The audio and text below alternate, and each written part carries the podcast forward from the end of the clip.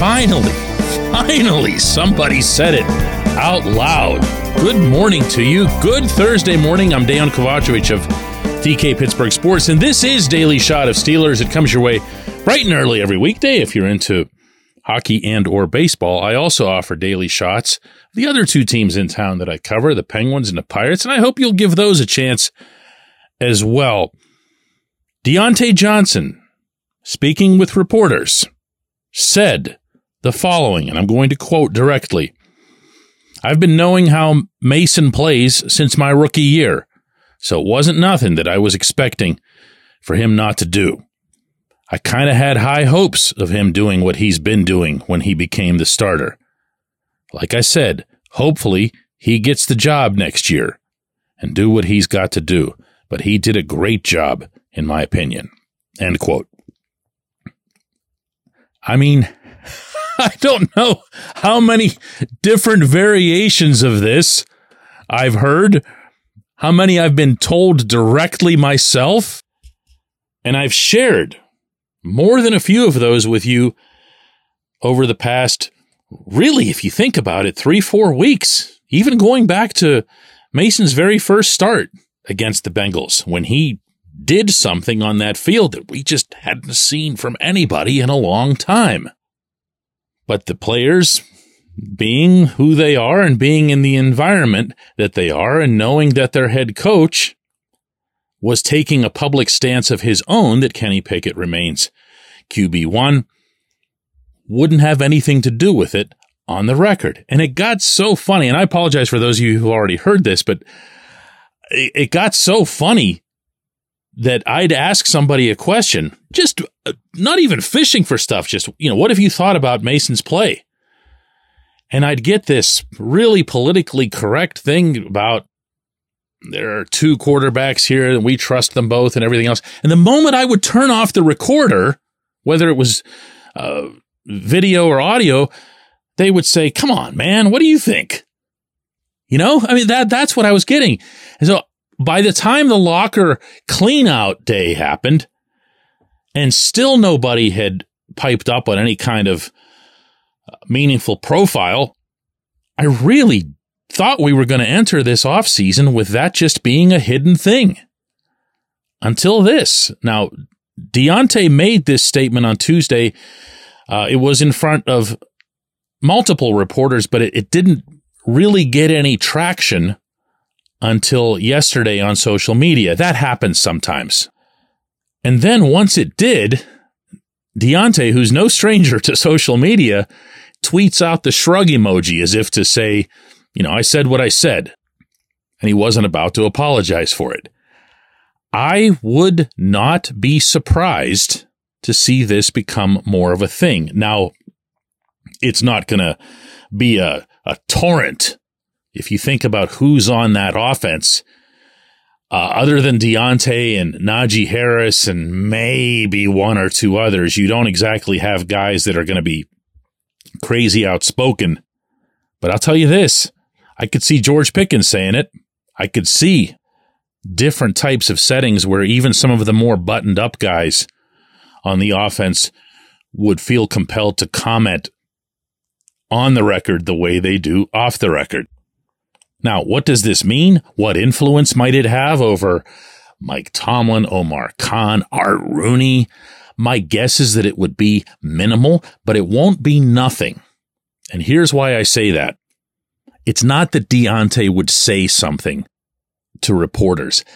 It's that they already know how Diontae feels. And no, you don't cater the offense to Diontae, so don't go down that route.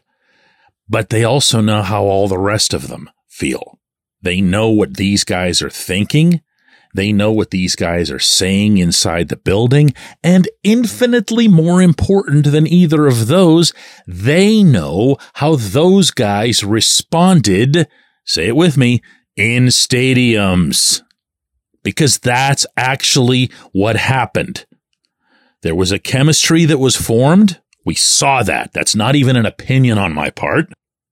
There was production that had no precedent for this offense and that, in fact, ranked among the NFL's very best over the past month. Also, not an opinion on my part. There was a football team that got into the playoffs that never, ever, ever would have done that had it not been for Mason. Not really an opinion on my part. I think we could all agree on that.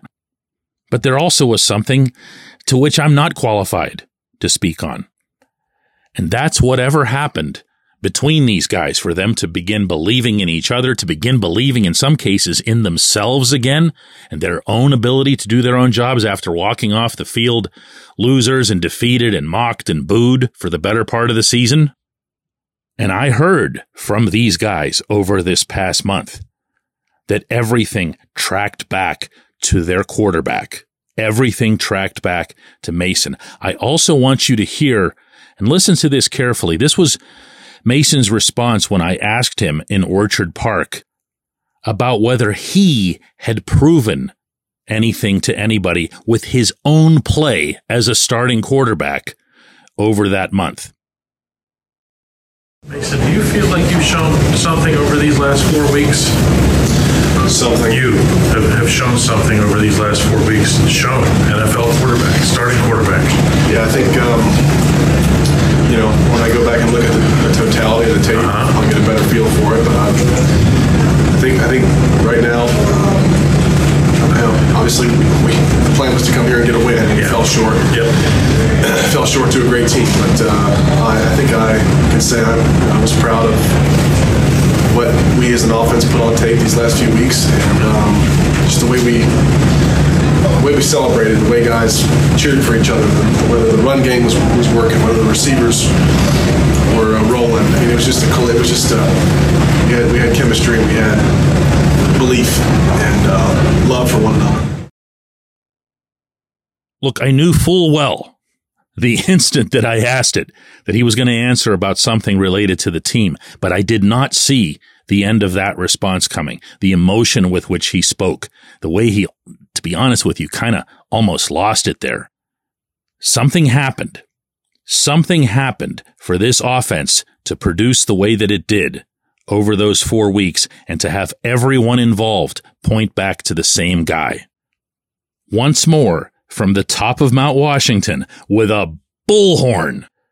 Don't be stubborn about this. Don't be stuck five years in the past. And don't, for crying out loud, attach something as insignificant as college allegiances to this. You have a QB1 in the house. He just showed you that over the equivalent of a quarter of a National Football League season. When we come back, J1Q. This segment of Daily Shot is brought to you by our good friends at Mike's Beer Bar. They're located on Federal Street, directly across from PNC Park. Mike has more than 500 beers on tap, including from more than 50 local breweries. Stop in and say hello. Tell Mike we sent you. Mike's Beer Bar. Exciting news from Live Casino Pittsburgh's Poker Room. Join them this month for an $8,000 cash drawing on January 21st at noon. Don't miss the Westmoreland 300 multi-flight poker tournament starting January 23rd with a $25,000 guarantee prize pool. Seize your chance in the daily high hand hustle promotion. The first 10 high hands win up to $200 with a second round from 6 to 10 p.m. More action, more winnings, only at Live Casino Pittsburgh's Poker Room. Visit livecasino.pittsburgh.com for details. Also, be sure to follow Live Pittsburgh's Poker Room on X at Live Poker WML for promotion and tournament news.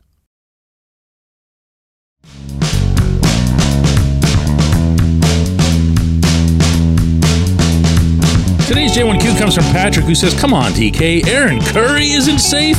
Respectfully, he's probably the only one who should be safe. Patrick's referring, in case anybody missed yesterday's episode, to a kind of a sideswipe remark that I made that all of Mike Tomlin's coordinators and coaches should be scrutinized as part of the offseason evaluation that Art Rooney has to oversee. And uh, I knew the split second that I blurted it out that, oh, God, there's got to be somebody who's really obvious that, listen, when you do an evaluation of the scope that I genuinely hope Rooney undertakes, I mean, I hope he takes this thing a lot more seriously than to just look at, hey, look, we won 10 games. Uh, even though we had all kinds of uncertainty and injuries, we made it into the playoffs there at the, don't, don't do that. Don't do that. Don't hide behind that. A lot of stuff went wrong. A lot of underlying stuff went wrong, unless Najee Harris and other guys are lying about that. And I don't think that they are. So yeah, Aaron Curry was a, a miracle worker, you know, with what happened at his positional room with the inside linebackers. Aaron Curry, funny story, by the way. Go back to this wasn't this was between training camp and the start of the regular season. So that portion of the preseason where the team's on the south side. And I was talking with Curry one on one. And I remember playing this at the time, this audio clip for you guys. And I had asked just about the outside view of how troubled this team was going to be at this position. Now, remember, at the time, Cole Holcomb was your main guy. Elandon Roberts and Kwon Alexander were going to kind of pick up the rest as they went along. And he was, he wasn't mad. He was indignant. There's a difference. He was like, what do you mean? Like, why would I care what anybody thinks on the outside of the guys that I'm coaching, the guys that are in my room? And he promised me that they were going to get after it, that they felt like it was going to be a strength for them. And it was until Holcomb goes down, then Alexander goes down, and then even Roberts ended up getting banged up over the long season toward the end.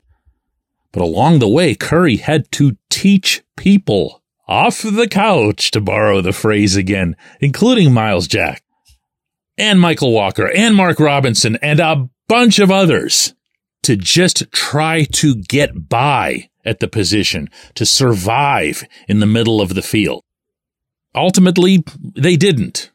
The Bills, to their credit, saw that Jack was going to be in coverage against Dalton Kincaid. That was that. You know, that was a mismatch and a half. And Buffalo was smart to seize on it. But Curry did a terrific job. There are others who would fall into this category. Eddie Faulkner, and I'm talking about now as a running backs coach, is immensely respected in that room. Pat Myers seemed like he kind of got his act together once Matt Canada was gone, which makes you wonder about a lot of things that might have occurred in there. Meyer, of course, being the offensive line coach. Danny Smith and the special teams had a good year. I, I don't think even people who've been critical of Smith and his work in the past would have much of an argument there. There didn't end up being the splash I think that a lot of people had hoped for coming out of the preseason and seeing some of the exciting punt returns in particular by Calvin Austin. But more than anything, what you want to see from special teams is a lack of mistakes. And every once in a while, go ahead and block a kick or two or three. And with Miles Killebrew being an all pro, that's also got to be a feather in Smith's cap. So, eh, yes, of course, there are guys. I'm not suggesting they're just going to, you know, push the plunger on the process. You're going to see guys stay. I just think that everybody has to be scrutinized. And that's the point that I wanted to make. There can't be any more playing favorites with this sort of thing. I appreciate the question. I appreciate correctly, fairly being challenged on what I said yesterday. I appreciate everybody who listens to Daily Shot of Steelers. Mike Tomlin's press conference is at noon today. We're going to do another one of these tomorrow.